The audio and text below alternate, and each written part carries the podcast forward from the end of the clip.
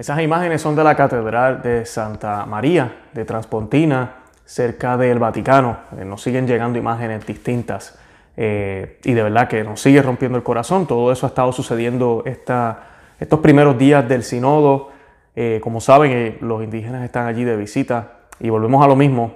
Aquí no estamos hablando de que no queremos que evangelicen indígenas, sino que queremos evangelizarlos, queremos que ellos entiendan cómo debemos glorificar a Dios, cómo el Señor en las escrituras nos muestra cómo debemos honrarlo, cómo debemos adorarlo, cómo desde el Antiguo Testamento todo eso se ha ido mostrando. Nada de lo que la Iglesia Católica hace es invento, no es costumbre, no es tradición europea como algunas personas piensan, es bíblicamente fundamentado.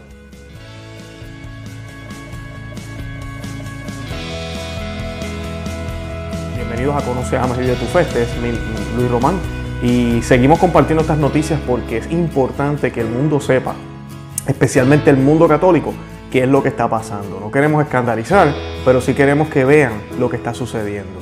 Mi preocupación son las futuras generaciones. Ustedes saben que eh, toma generaciones el poder cambiar una idea. y un ejemplo sencillo es el divorcio mi generación y las últimas generaciones, es muy común para nosotros ver parejas divorciadas, eh, personas volviéndose a casar, es bien común. Pero hace 100, 200 años eso era un escándalo, era, era grave. Y tú quedabas divorciado o tú te divorciabas, eh, tenías que mudarte de pueblo, tenías que irte para otro lugar porque era algo grave. Así de se respetaba el matrimonio.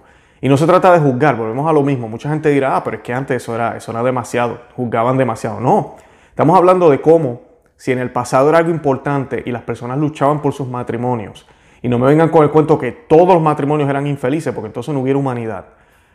Si esa idea se ha ido cambiando poco a poco. Mueren los viejos, llegan los jóvenes, y entonces los jóvenes son los que tienen ideas diferentes, por la manera en que la misma sociedad los ha ido educando y endoctrinando. Ahorita mismo lo que está pasando en la Iglesia Católica es exactamente eso.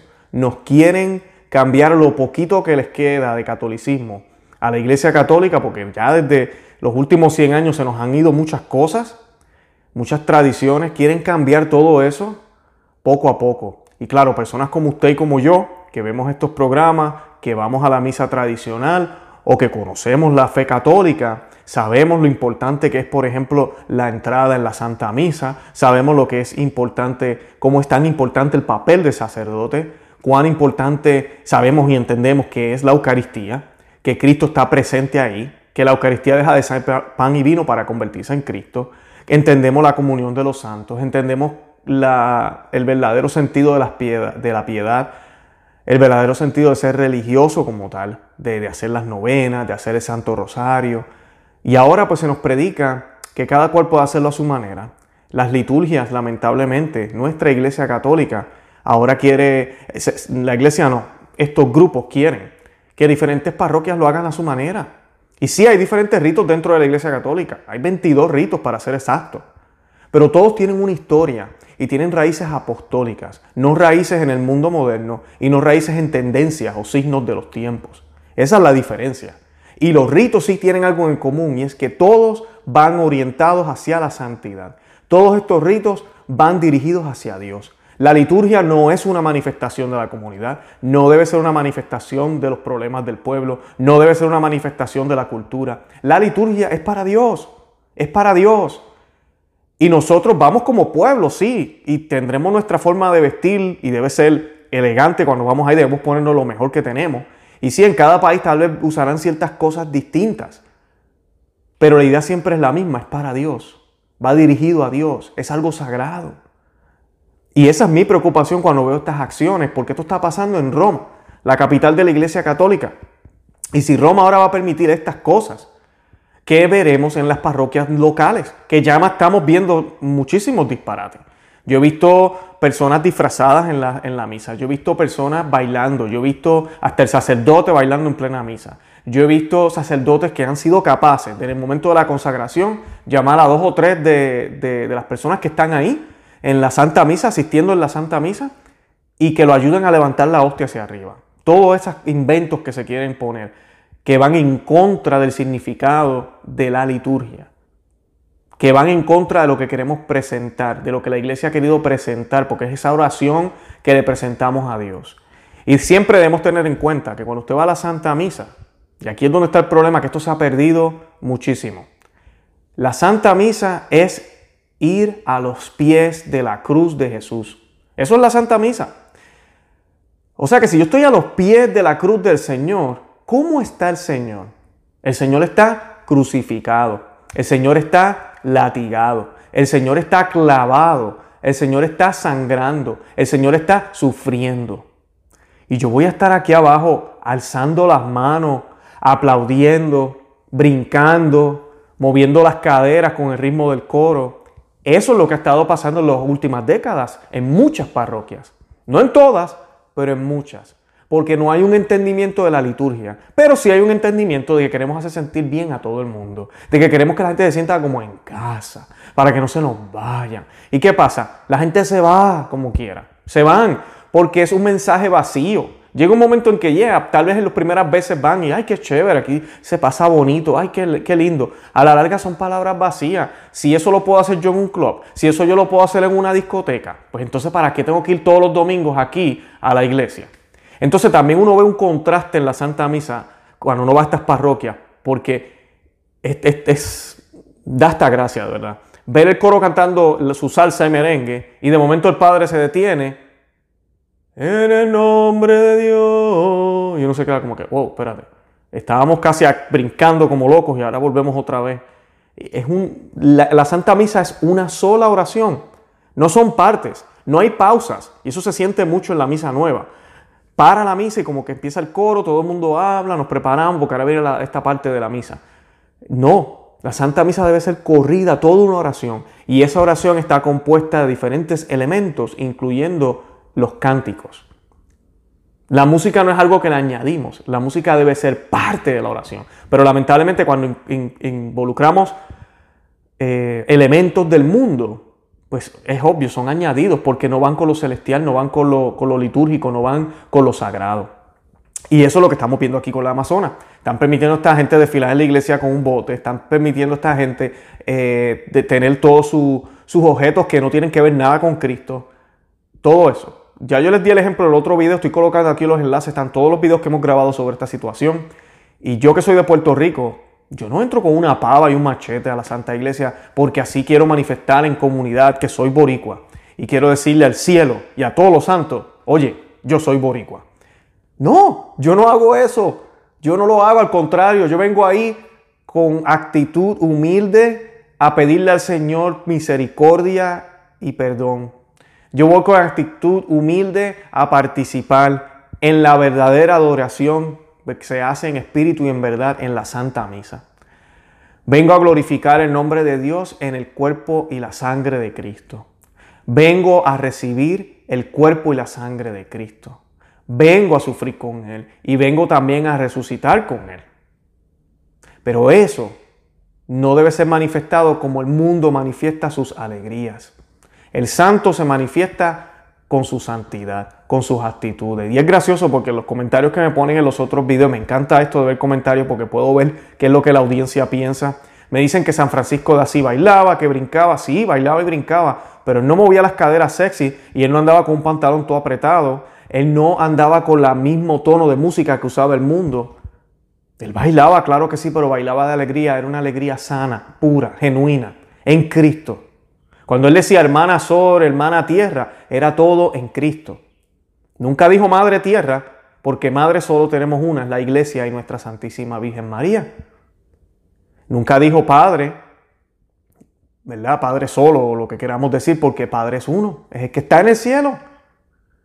Entonces, ¿qué es lo que estamos diciendo aquí? Estamos mezclando dos cosas diferentes y estamos teniendo problemas con eso. Aquí les estoy poniendo ahora un video, que lo están viendo posiblemente ahora, el altar. Y quería hablar un poco del altar. Estas personas se atrevieron a colocarle una red, eso es lo que parece, es lo que he leído en algunos artículos, una red, puede ser una sábana, puede ser no sé qué, en el altar. Es multicolores, muchas personas están asociando esto con el LGBT, nada que ver, yo no creo que esto tenga que ver con eso. Eh, tiene que ver más con los colores del, del, planeta, el arcoíris y todo lo demás. El altar es sagrado. para los católicos, digo, si todavía ya creemos en esto, ¿verdad? Es sagrado. Es sagrado lo que la iglesia nos enseña. Y en el altar, ¿verdad? Se hace presente nuestro Señor Jesucristo en cada misa. En cada misa se hace presente. O sea que esa, esa mesa, como diríamos mal, en palabras tal vez no, no más adecuadas, el altar no puede utilizar, ser utilizado para ninguna otra cosa. Y yo lo voy a leer aquí de la instrucción general del misal romano, numeral 306. Dice, sobre la mesa del altar se puede poner entonces solo aquello que se requiera para la celebración de la misa, a saber, el evangeliario, desde el inicio de la celebración hasta la proclamación del Evangelio, y desde la presentación de los dones hasta la purificación de los vasos, el cáliz con la patena, ahorita voy a hablar de la patena, el copón, si es necesario el corporal, el purificador, la palia y el misal.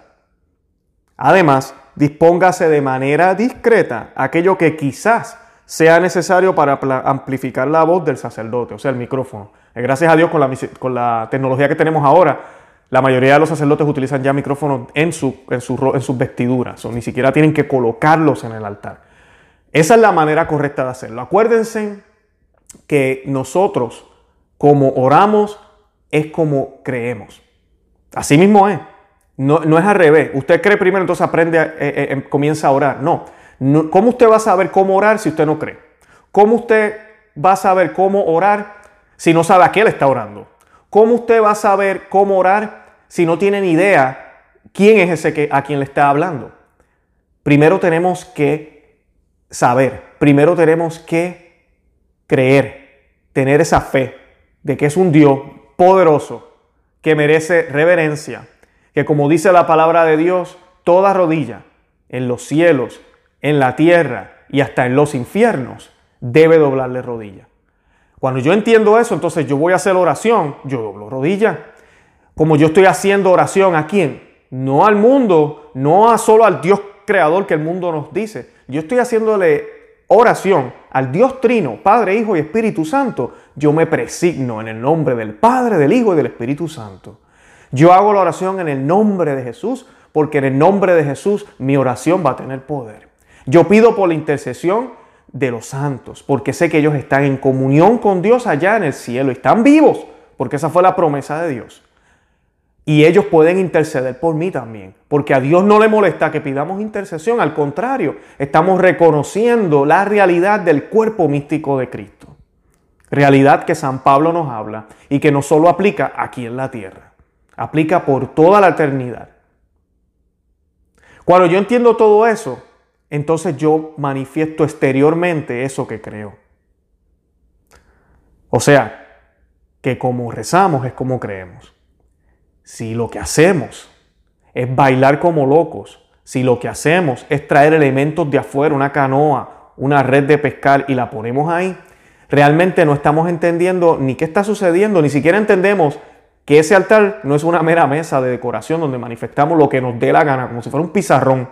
Y hoy vamos a hablar de matemática, ponemos números. Mañana vamos a hablar de ciencia, colocamos e-, ecuaciones de ciencia, lo que sea. Vamos a hablar de historia, colocamos algunos nombres de países y nombres de ciudades. No, no debe ser así, porque el altar es sagrado. Es sagrado. Y aunque yo no veo lo que está pasando, aunque no se siente, aunque a veces ni lo entienda, como mi fe me dice que Cristo se hace presente en el altar, yo debo renderle eh, veneración al altar, como lo hace el sacerdote que lo besa, y debo rendirle reverencia, una sana reverencia. El altar es, es sagrado. Es sagrado completamente. So, yo tengo que hacer esa reverencia y tratarlo adecuadamente, como debe ser. Así de sencillo. El templo igual, todo lo que hay en la liturgia. Y estos indígenas no entienden eso. Que si lo saben, no lo saben, no sabemos. ¿Somos quienes para juzgar? No. Pero sí podemos decir que eso está mal. Lamentablemente nadie allá en Roma le dice. Y eso sigue pasando. Vieron ya en el video cómo está toda la catedral llena de cosas y de objetos. Esos altares que ustedes ven a los lados, lamentablemente los católicos como tú y yo, que nacimos después de los 70 y tal vez no conocíamos la tradición católica, si no saben, en el pasado la iglesia no permitía que los sacerdotes hicieran misas conjuntas o con, celebraran la misa. Y las catedrales tenían muchos altares a los lados porque se celebraban múltiples misas al mismo tiempo. Por eso usted ve que es como si fuera una mini capilla dentro de la catedral. Y es algo hermoso cuando uno entra a una de estas catedrales, si hay una comunidad tradicional, y hay varios sacerdotes haciendo la misa. Es hermoso. Y hay reglas inclusive para eso. Por ejemplo, si el sacerdote está desfilando para ir a su altar y acá están haciendo la consagración, el sacerdote tiene que parar. Y no se puede mover hasta que esa parte se, termine. Y luego entonces pasa al, al, altar donde él va a celebrar o comenzar a celebrar el sacrificio de la misa. Es hermoso, toda esa tradición que ha pasado, se ha perdido. Lo que estábamos hablando ahorita al principio, como poco a poco nos han ido cambiando la iglesia y nos han robado nos han robado. Eh, hace unos días les puse un video de una parroquia que yo asisto, diocesana, eh, que celebran la misa tridentina, la misa tradicional. Y les coloqué ese video porque la belleza católica es la que va a destruir este paganismo en el nombre del Señor. Si mostramos lo que es el catolicismo verdadero. Y yo les pido encarecidamente, y esa es la pregunta que quedamos contestando hoy, ¿qué podemos hacer? Una de las cosas que podemos hacer es esa ir a comunidades tradicionales, apoyar estas comunidades tradicionales. A mí me toca viajar una hora para poder llegar a esa capilla. Los domingos viajo a otra, eh, a otra iglesia, a otra parroquia, que también son 45 minutos. Yo tengo como cinco parroquias cerca de mi casa. Y yo no estoy diciendo que las misas que se celebran en estas parroquias son inválidas, pero ustedes saben, hay elementos, hay elementos que no me permiten vivir la misa como debe ser. Y muchos dirán, pues concéntrate más. No se trata de eso, es que no es tan solo de mí, es más, es más por Cristo. Yo no puedo ver cómo maltratan al Señor en estos lugares a veces. Cuando los reparten en la mano, sin reverencia, cuando la gente no se arrodilla, cuando la gente está hablando dentro de la iglesia, cuando van mal vestidos, todos estos elementos que uno ve, que uno dice, pero yo estoy en la plaza o yo estoy en la iglesia.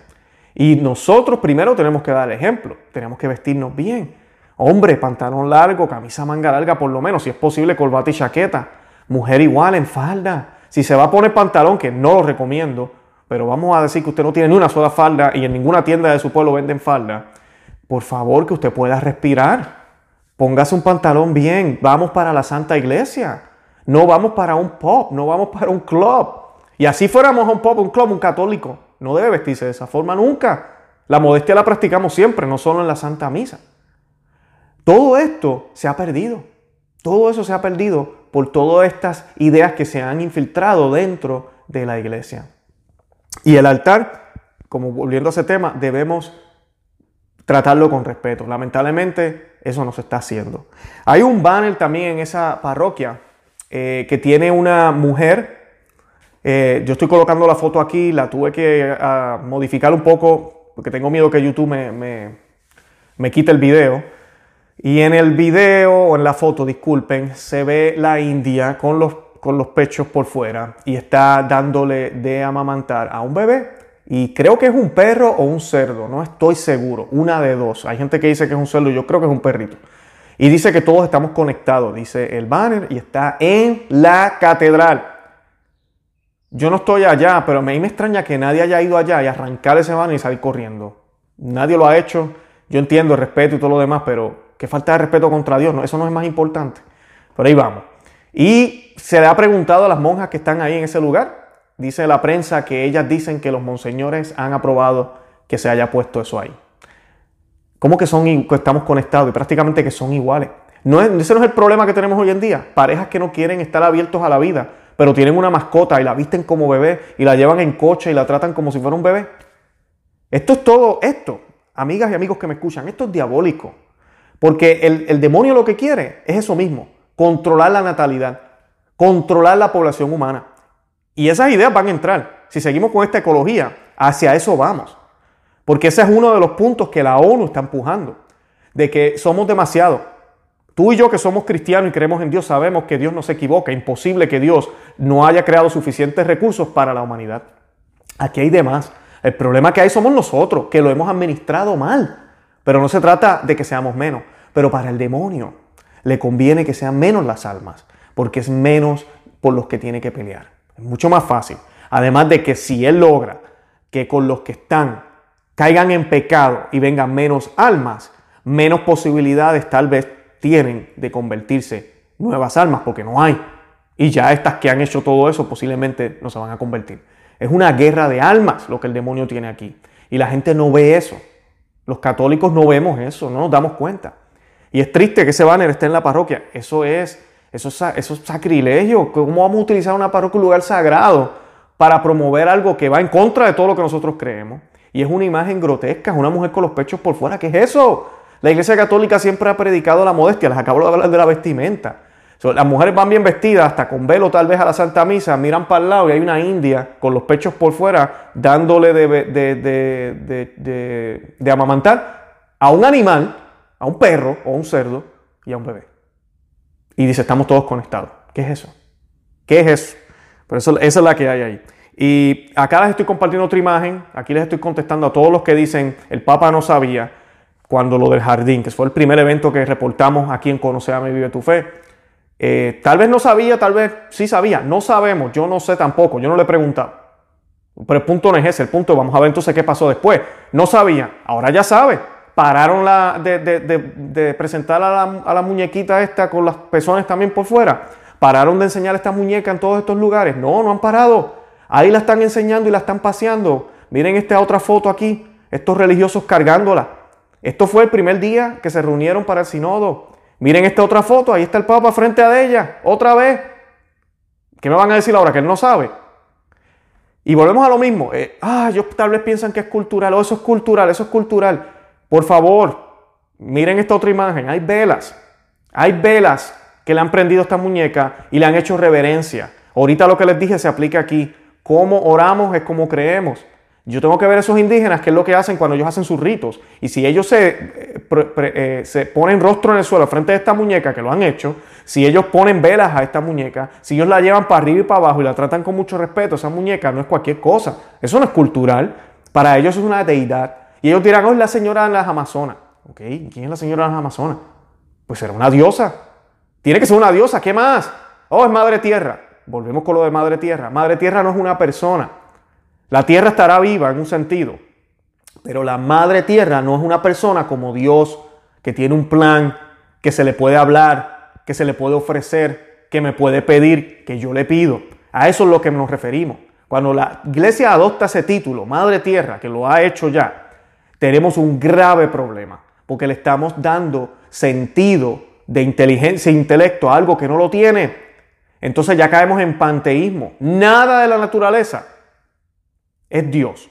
Nada de lo de la naturaleza se encuentra a Dios como mucha gente piensa. No, en la naturaleza yo puedo ver a Dios reflejado tal vez, porque veo cómo Él creó en la, naturaleza tan perfecta, veo todo y digo, wow, Dios es grandioso. Pero Dios es mucho más que eso y no puedo quedar ahí. Y Dios es el creador, Dios está afuera de la naturaleza, por encima de ella. Él es el creador. Ese era el problema con el paganismo y es el problema que tienen estos indígenas. Estos indígenas lo que necesitan es ser evangelizados, no mezclar su fe con el catolicismo, que es lo que, por lo que parece, lo que quieren hacer aquí. La otra cosa que quería compartirles con ustedes, que ya estas son buenas noticias. Eh, ayer también tuvimos dos eventos muy importantes. Ayer domingo, este video lo estoy grabando lunes. Eh, el domingo tuvimos la canonización de John Henry Newman y otros cuatro santos, así que debemos estar contentos por eso. La iglesia en su autoridad los declara santos. Y tuvimos también, eh, yo estaba eh, observando eh, en uno de los videos cómo todavía hay esperanza. Les comparto el video ahora y cuando se termine vamos a, ver qué es, lo que, es lo que está pasando. Bueno, en el video, como vieron, es, es este sacerdote distribuyendo la Eucaristía. Pero se fijaron en algo. Se fijaron cómo todo el mundo venía a, recibirlo en la mano y él se los daba en la boca. Qué bonito, ¿no? Y eso es ahí en Roma. O sea que cuando yo veo cosas así, yo veo que hay esperanza. Yo veo que hay esperanza. Otra respuesta para la pregunta que le pusimos a este programa hoy. ¿Qué, tengo que, qué, podemos hacer? Bueno, vivir nuestra fe bien. Eso mismo. Sacerdote que me escucha, obispos que me escuchas.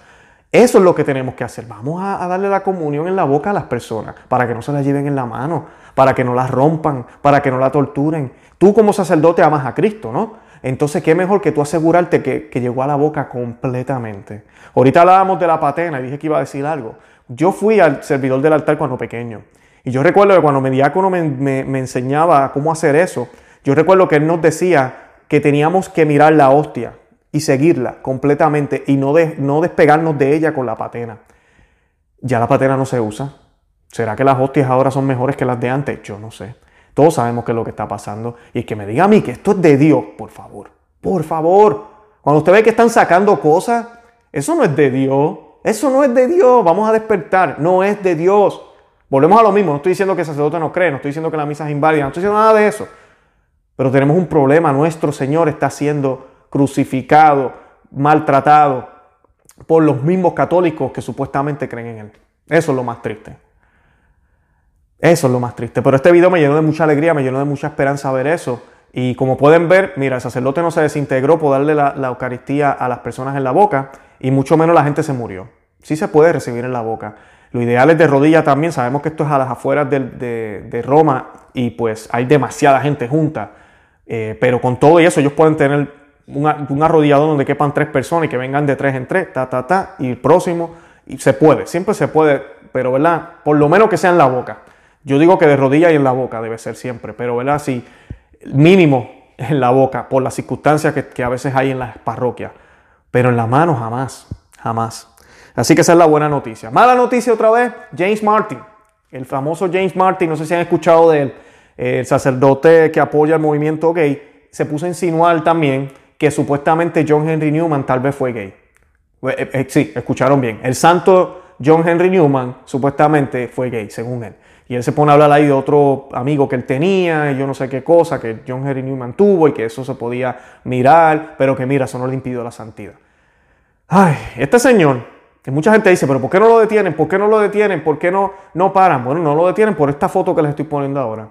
Este señor es amigo del Papa. Yo no estoy diciendo que el Papa piense igual que él, pero si algo está pasando es que el Papa lo deja hacerlo.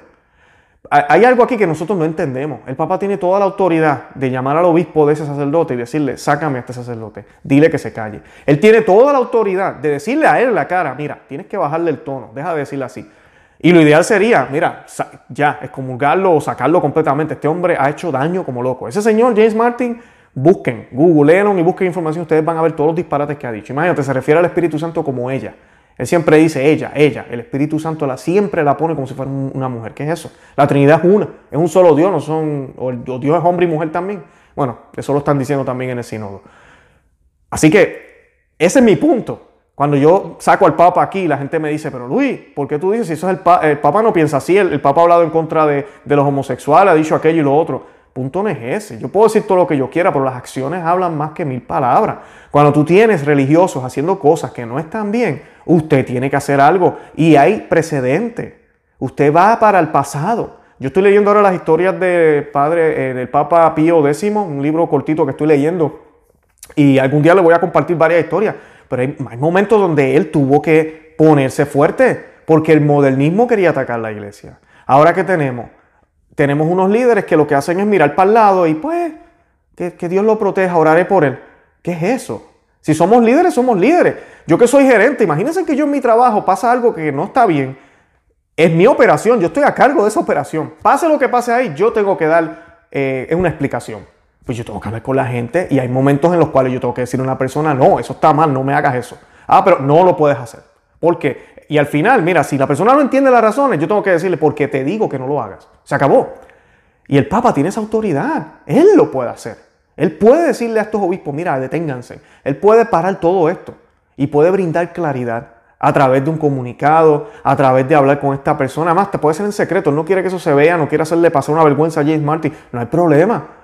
Pero la gente se va a dar cuenta anyway en el futuro, porque mira, tuvo una reunión con James Martin y como que semanas después James Martin dejó de hablar, ya está más calladito, posiblemente el Papa le dijo algo, no se sabe exactamente, chévere.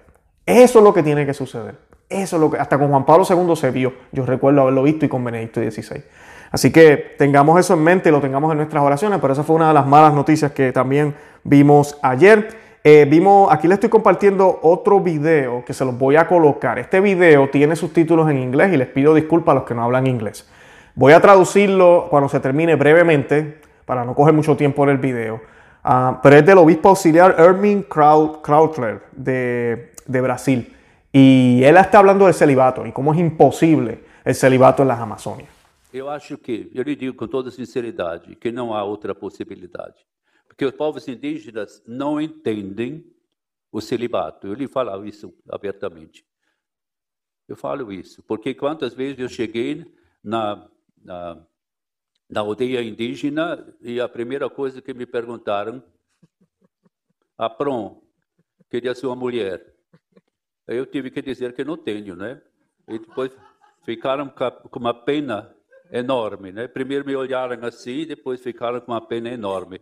Na segunda vez eu respondi em Caiapó, Onia, está muito longe. Pensei, pensei na minha mãe que estava a 8 mil quilômetros. Mas, fora de brincadeira, ele... gostaram, né? Não, eu quero ser franco. O povo indígena, não, para eles, para o povo indígena, pelo menos os que eu conheço, o branco talvez possa viver celibatário, mas para eles é que nem na carta aos, ao, ao de São Paulo ao, ao Timóteo que seja casado, que seja homem de uma mulher e que cuide de sua casa primeiro. Então, ele com, com essa qualidade, ele também é apto para cuidar da casa maior, que é a comunidade.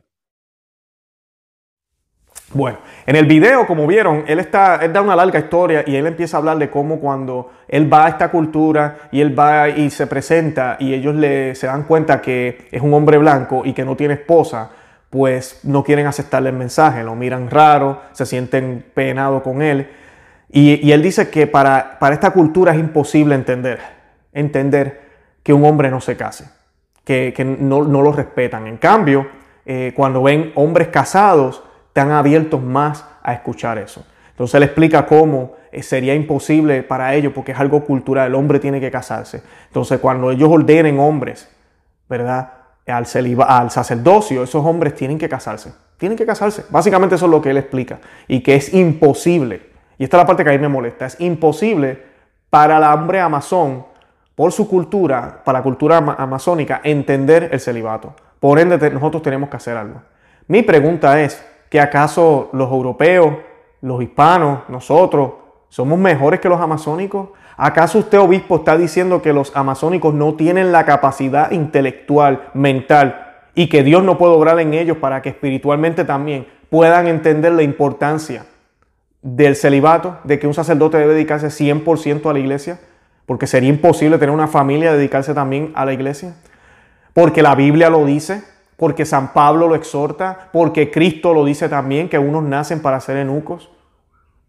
Y el que tenga esa gracia, ¿verdad? Pues hay que, hay que, eh, dársela a Dios. No es para todos, pero hay que dársela a Dios. Entonces este Señor está diciendo que no, no, es imposible, ellos no lo van a entender. Yo pensaba que nosotros éramos la iglesia del Dios de lo imposible. Yo pensaba que nosotros éramos la iglesia del, del Dios que se le presentó a la Santísima Virgen y cuando la Santísima Virgen estaba un poquito desconcertada con el mensaje, porque ella nunca dudó, pero sí preguntó, ¿cómo va a ser esto? El ángel le dijo, el Espíritu Santo te arropará con su sombra, ¿verdad?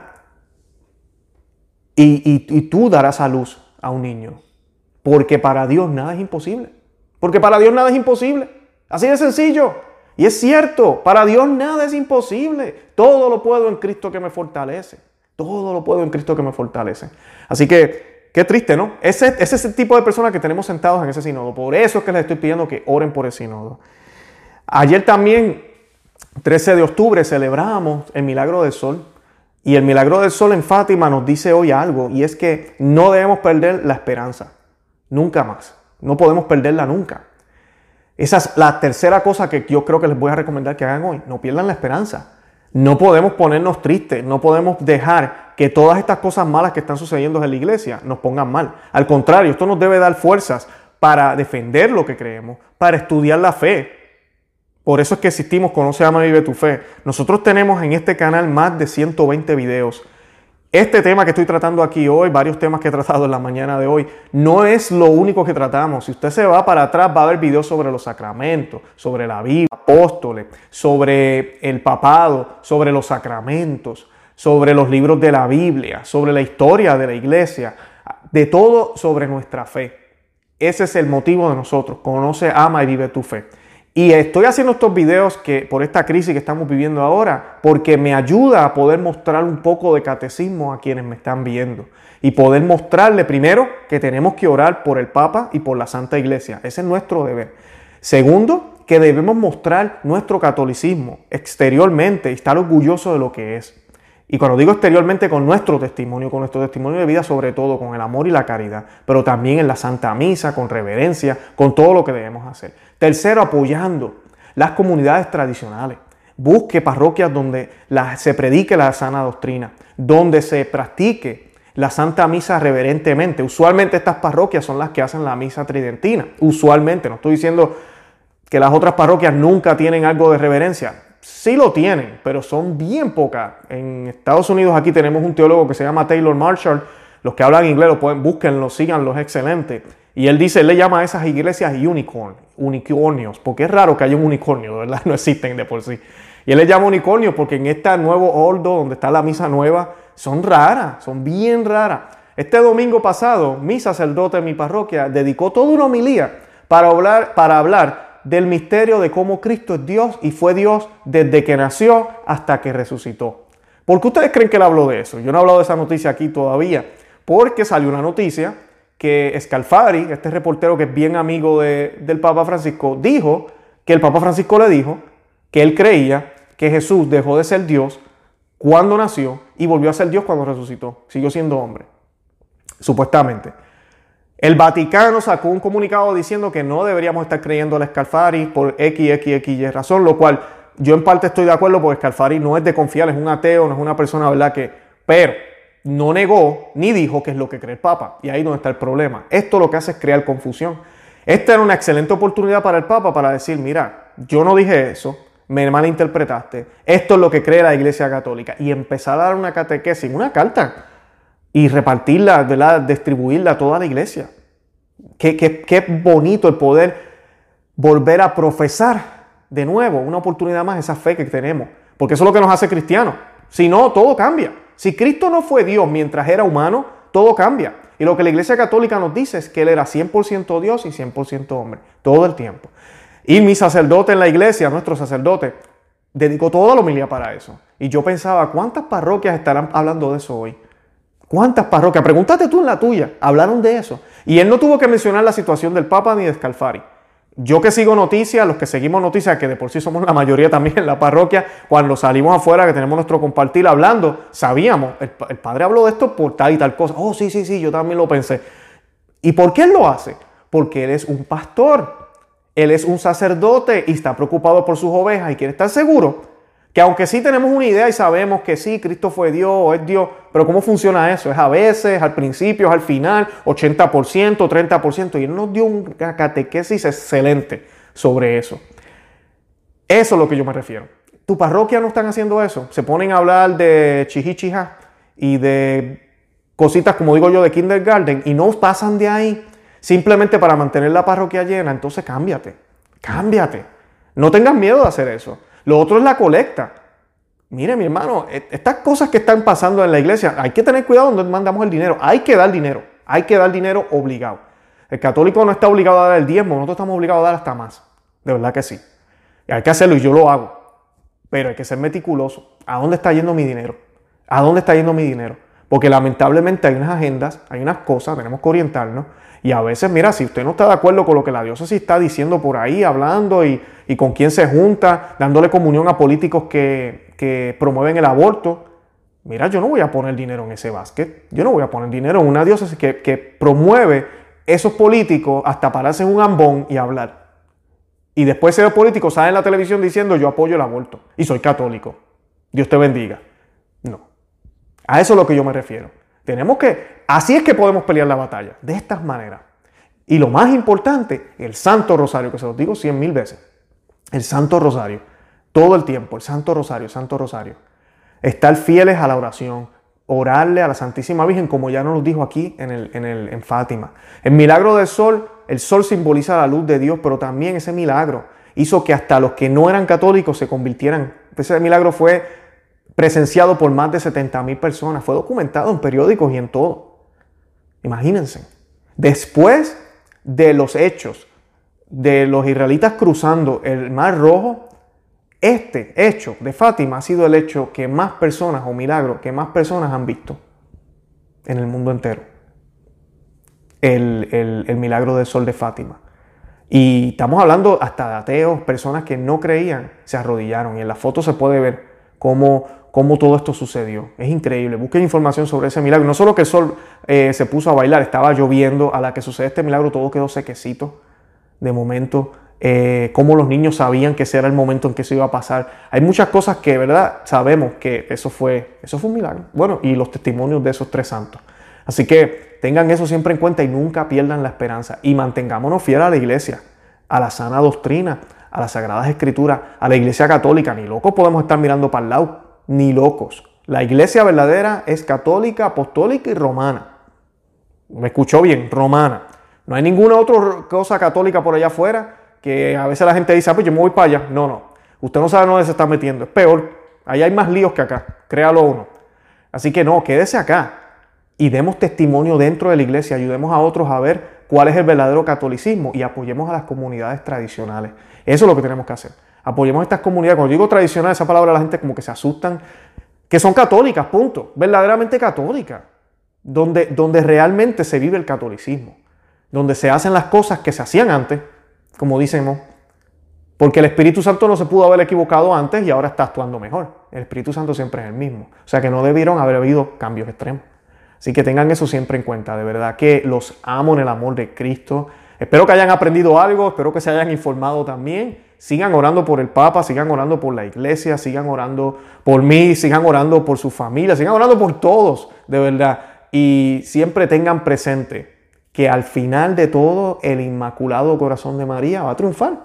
Y al final de todo nos dice el libro de Apocalipsis que Jesucristo va a triunfar. Para nosotros nos tocó vivir este tiempo y es un tiempo de resistencia, es un tiempo de perseverancia. ¿Cómo lo estás tomando? ¿Lo estás tomando con una alegría interna, verdad? Porque yo sé que duele ver estas imágenes. ¿Lo estás tomando con valentía?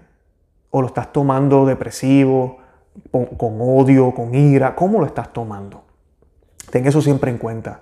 Y nunca te olvides que lo importante de, todo esto es que alcancemos la santidad, tú y los tuyos. Nunca te olvides de eso. Vamos a cerrar con un Ave María en latín para que la Señora, nuestra Señora, interceda por nosotros. En el nombre del Padre, del Hijo y del Espíritu Santo. Amén. Ave María, gracia plena, Dominus tecum, benedicta tu in mulieribus, et benedictus frutus ventris tui, Iesus. Santa María, Mater Dei, ora pro nobis peccatoribus, nunc et hora mortis nostre. Amén. En el nombre del Padre, del Hijo y del Espíritu Santo. Amén. Pío X ruega por nosotros. San José ruega por nosotros. Santa María ruega por nosotros. Sagrado corazón de Jesús, en ti confío.